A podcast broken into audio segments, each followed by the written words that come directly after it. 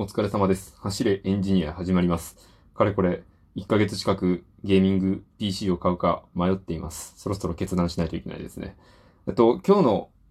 お題、お題、話題なんですけれども、あの、1日遅れで、えーオンライントークバーのお話をしようかなと思います。なぜ1日遅れなのかというと、特に深い理由は全くないのですけれども、まあ、このオンライントークバーとはいえ、僕はオフラインの方のトークバーに参加したことがなかったというか、まあ、あの、僕、ラジオトーク始めたのがまだ3ヶ月前なので、なので、オンライントークバーが僕の最初のトークバーということになったんですけれども、このオンライントークバーで使ったツールのお話をちょっとしようかと思うんですけれども、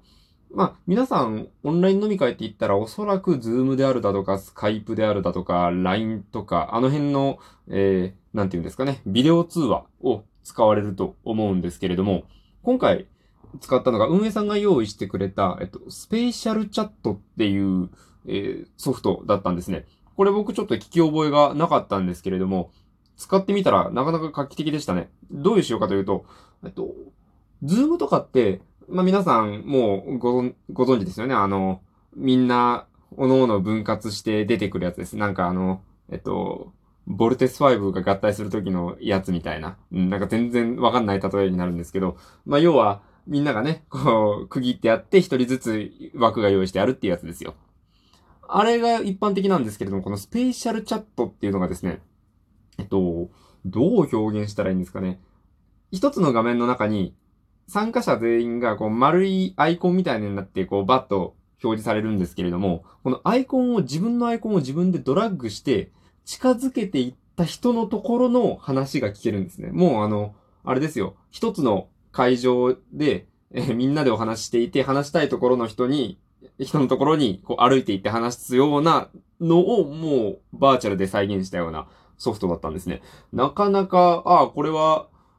使い勝手がいいのか、まあまあ、画期的で楽しいなと思ったんですよ。最初は。最初は思ったんですけど、すぐに、あ、これちょっと、コミュ障には厳しいなと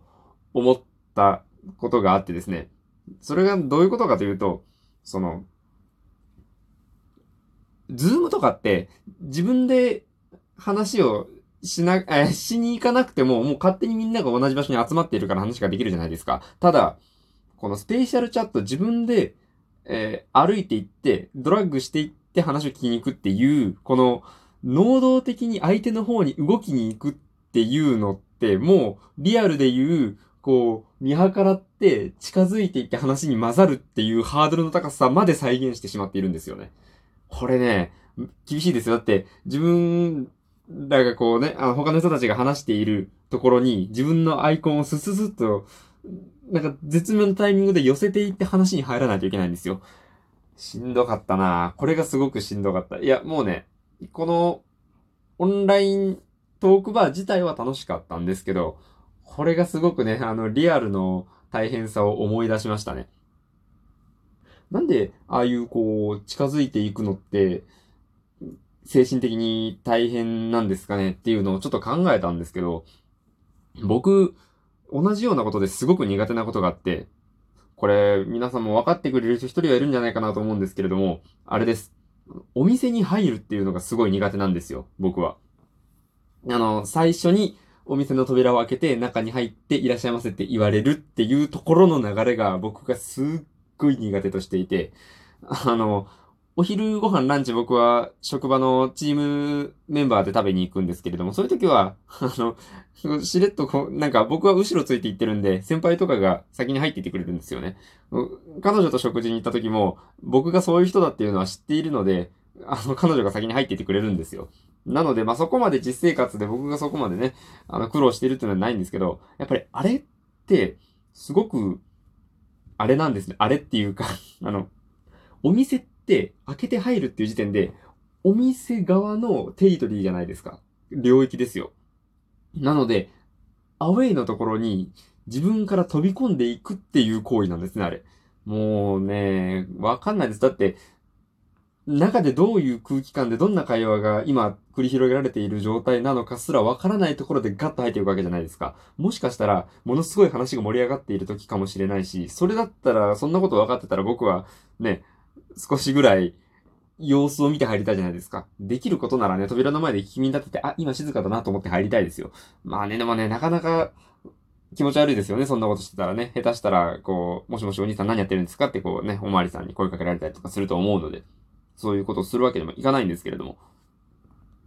あれをね、お店の扉をえいやっと開けて入っていけるっていうね、精神性は見習いたいというか、それぐらいの度胸は欲しいとは思うんですけどね。やりますよ。一人でご飯食べに行くことはもちろんあるので。うん。やるんですけど、やっぱり初めてのお店とかになるとね、結構難しいですよね。はい。せめてね、あの、最近は結構換気のためにね、扉が開け放してあったりすることがあるんで、これぐらいの、その、空間が解かれていると、なんとかまあ、できるかなとは思うんですけれども。そんなこんなでね、オンライントークバー自体は楽しかったんですけれども、あの、オンライン、オフラインで、現実世界でよくある、あの話に混ざりに行くハードルの高さっていうのをがっつり再現しているスペシャルチャットっていうソフトの、あの、怖さというか、こう僕のようなタイプの人間の扱いづらさを、こう実感したというお話でした。今日はね、すごい短めになっちゃったんですけれども、まあ、たまにはね、短い日があってもいいかなと思います。今日はこれぐらいにしておかと、してしまおうかなと思います。なんか、共感できたみたいな方がいればね、ぜひ、そうでなくても、まあ、これに関するご意見、ご感想、質問、相談などなど、えー、DM やマシュマロで受けたまっておりますのでよろしくお願いいたします。えクリップね、最近少しずつ増えているので、とても励みになっています。あとは、えリアクションもぜひぜひ、聞いたらね、あの、面白かったらなんか適当なやつを教えてくだされば、えー、喜びますのでよろしくお願いいたします。それでは、ご清聴ありがとうございました。お疲れ様でした。失礼いたします。一週間頑張りましょう。